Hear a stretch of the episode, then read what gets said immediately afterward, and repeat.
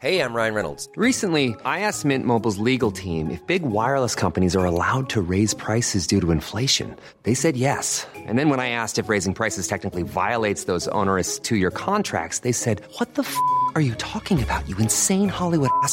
So to recap, we're cutting the price of Mint Unlimited from $30 a month to just $15 a month. Give it a try at mintmobile.com slash switch. $45 upfront for three months plus taxes and fees. Promo rate for new customers for limited time. Unlimited more than 40 gigabytes per month. Slows. Full terms at mintmobile.com.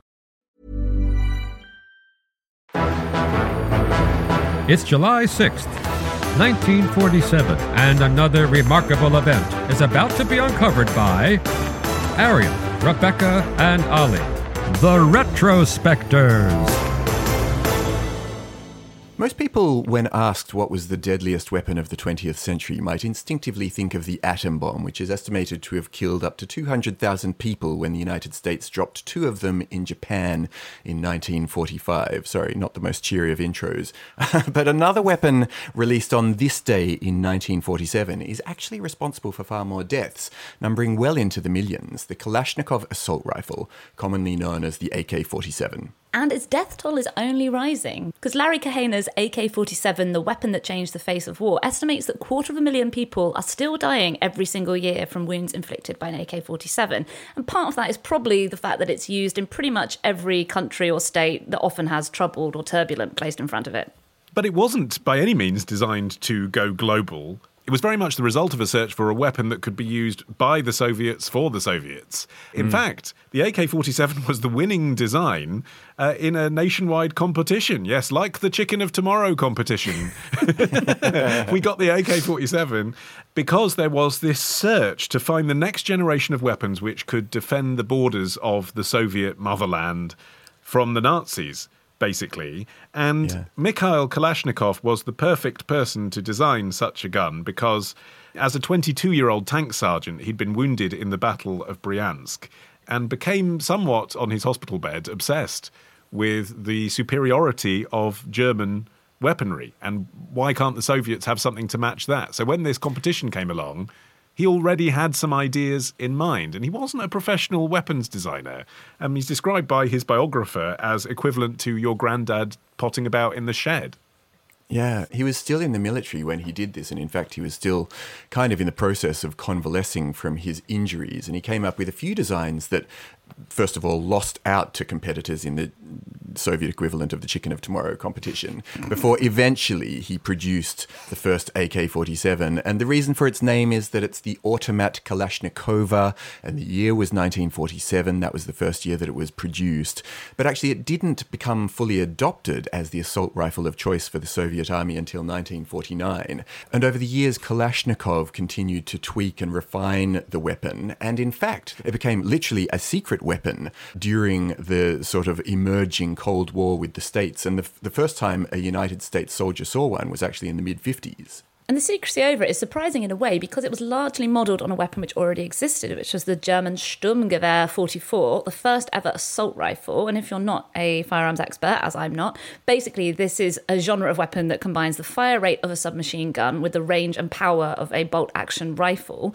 What actually made assault rifles possible was the development of intermediate caliber ammunition. So if you fire regular rifle ammunition at the speed of an automatic, it's not accurate at all. And so what the AK 47 was able to do was on the Sturmgewehr 44, and it had a fire rate of 600 rounds per minute. Obviously, that's a theoretical rate because it didn't have magazines that could hold 600 rounds, but you could switch it between full or semi automatic, and it remained relatively accurate and reliable. But the thing that would ensure its success around the world compared to these rival weapons that had gone before was the fact that it was incredibly easy not only to manufacture, but also to maintain. Yeah, so he took those best bits, if you like. I mean, we're using all these positive words like best and improve, but, you know, the, the successful bits from um, Killing Machines that the Germans had evolved and American designs as well.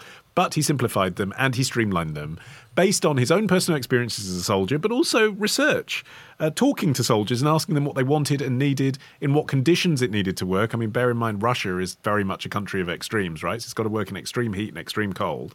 And one of his sort of slogans in the design process was soldiers haven't been to university and he was very clear that his gun needed to be something where yes the principal functions were there. You know, it was gas operated, so the gas from each round was recycled into the piston, used to load the next one. There was a selector, but it needed to work everywhere and it needed to be easily cleaned and assembled by an uneducated freedom fighter. Uh, well, ultimately anywhere in the world, but anywhere in the Soviet world to begin with. And Kalashnikov liked to boast about the rifle's superiority, in particular to the American military's M16 rifle, which, in a 2007 interview, he said during the Vietnam War, American soldiers would throw away their M16s and grab an AK 47 and bullets for it from dead Vietnamese soldiers. And I hear American soldiers in Iraq use it quite often as well. And I think that part of that was definitely because of this legendary reliability under harsh conditions that, you know, could range from water waterlogged jungles like that in Vietnam two Middle Eastern sandstorms, extreme cold and extreme heat. You know, this this was a weapon that was both durable but also incredibly cheap to produce. And that's why it spread so quickly to war zones around the world and particularly into the hands of allies or sympathists to the Soviet Union. I was going to say days. that is an important factor, isn't it, that we shouldn't completely overlook. I mean, Yes. you know, what side was Russia on in Vietnam and Cuba? That's why they had AK 47s. But yeah, Right. it happened to be a superior weapon as well.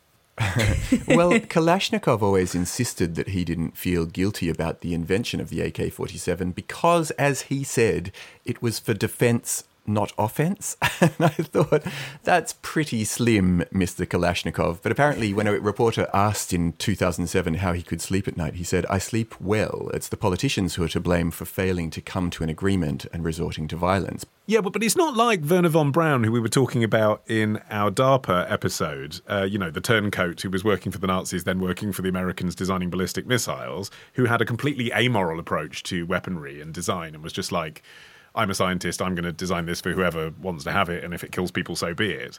To be fair to Kalashnikov, he saw himself as an anti imperialist who was fighting the internationalist struggle, and that's why hmm. he designed it. So I can appreciate he had to go through all kinds of mental gymnastics when someone presented him with the fact that his weapon had killed thousands of people who, you know, you could objectively uh, define as innocent. But nonetheless, at least his intentions were genuine. Like he, he really thought, if I don't design this, my people will die.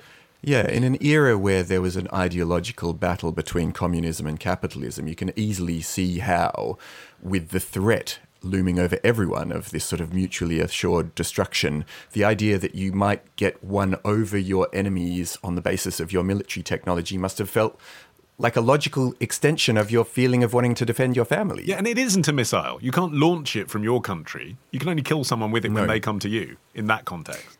Right. I think that probably explains why Kalashnikov seems to have had a bit of a change of heart towards the end of his life.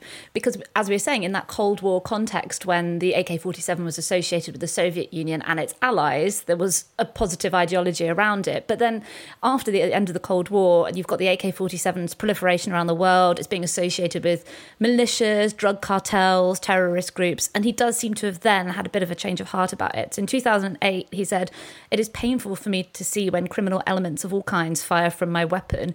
And then, six months before his death in 2013, he wrote to the head of Russia's Orthodox Church and he said, I keep having the same unsolved question. If my rifle claimed people's lives, then can it be that I, as a Christian and an Orthodox believer, was to blame for their deaths? The longer I live, the more this question drills itself into my brain, and the more I wonder why the Lord allowed man to have the devilish desires of envy, greed, and aggression.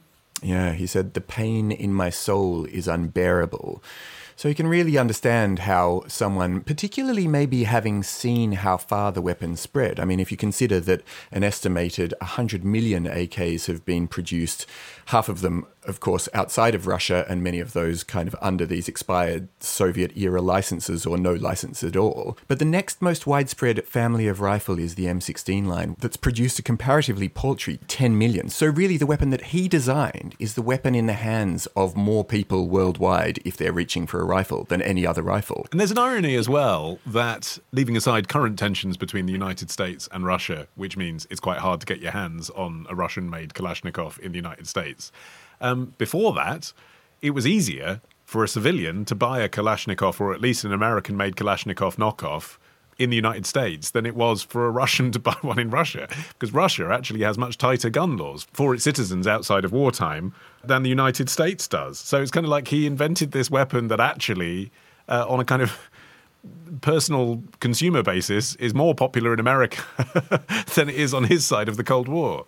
Uh, yeah, I mean, you can't buy an authentic AK 47 in the United States because they don't allow fully automatic weapons. But if you already happen to own one before the ban came in, somehow that's okay. You're still allowed to use it and you're still allowed to sell it to other people. Yeah, that's right. If you had an AK 47 that was registered before May 1986, you can continue to sell them. And there's an estimated 175,000 legal automatic weapons of every kind in the United States. But they're now fiercely expensive. So you, would have to pay apparently around $10,000 for your average AK 47. Whereas if you just wanted a sort of modified one. apparently you have an account on the dark web and apparently yeah. you'd have to move some money around, but I wouldn't know anything I about hear. that. yeah. Anyway, don't mess with I me. I just believe in defending my own property from the infidels. Tomorrow just called the King of Italy 10 years after the unification of Italy a piece of wood. Ditch the ads and get a Sunday episode when you join Club Retrospectors. Patreon.com slash retrospectors. Hi, I'm Daniel, founder of Pretty Litter. Cats and cat owners deserve better than any old-fashioned litter. That's why I teamed up with scientists and veterinarians to create Pretty Litter. Its innovative crystal formula has superior odor control and weighs up to 80% less than clay litter. Pretty Litter even monitors health by changing colors to help detect early signs of potential illness. It's the world's smartest kitty litter. Go to prettylitter.com and use code ACAST for 20% off your first order and a free cat toy. Terms and conditions apply. See site for details.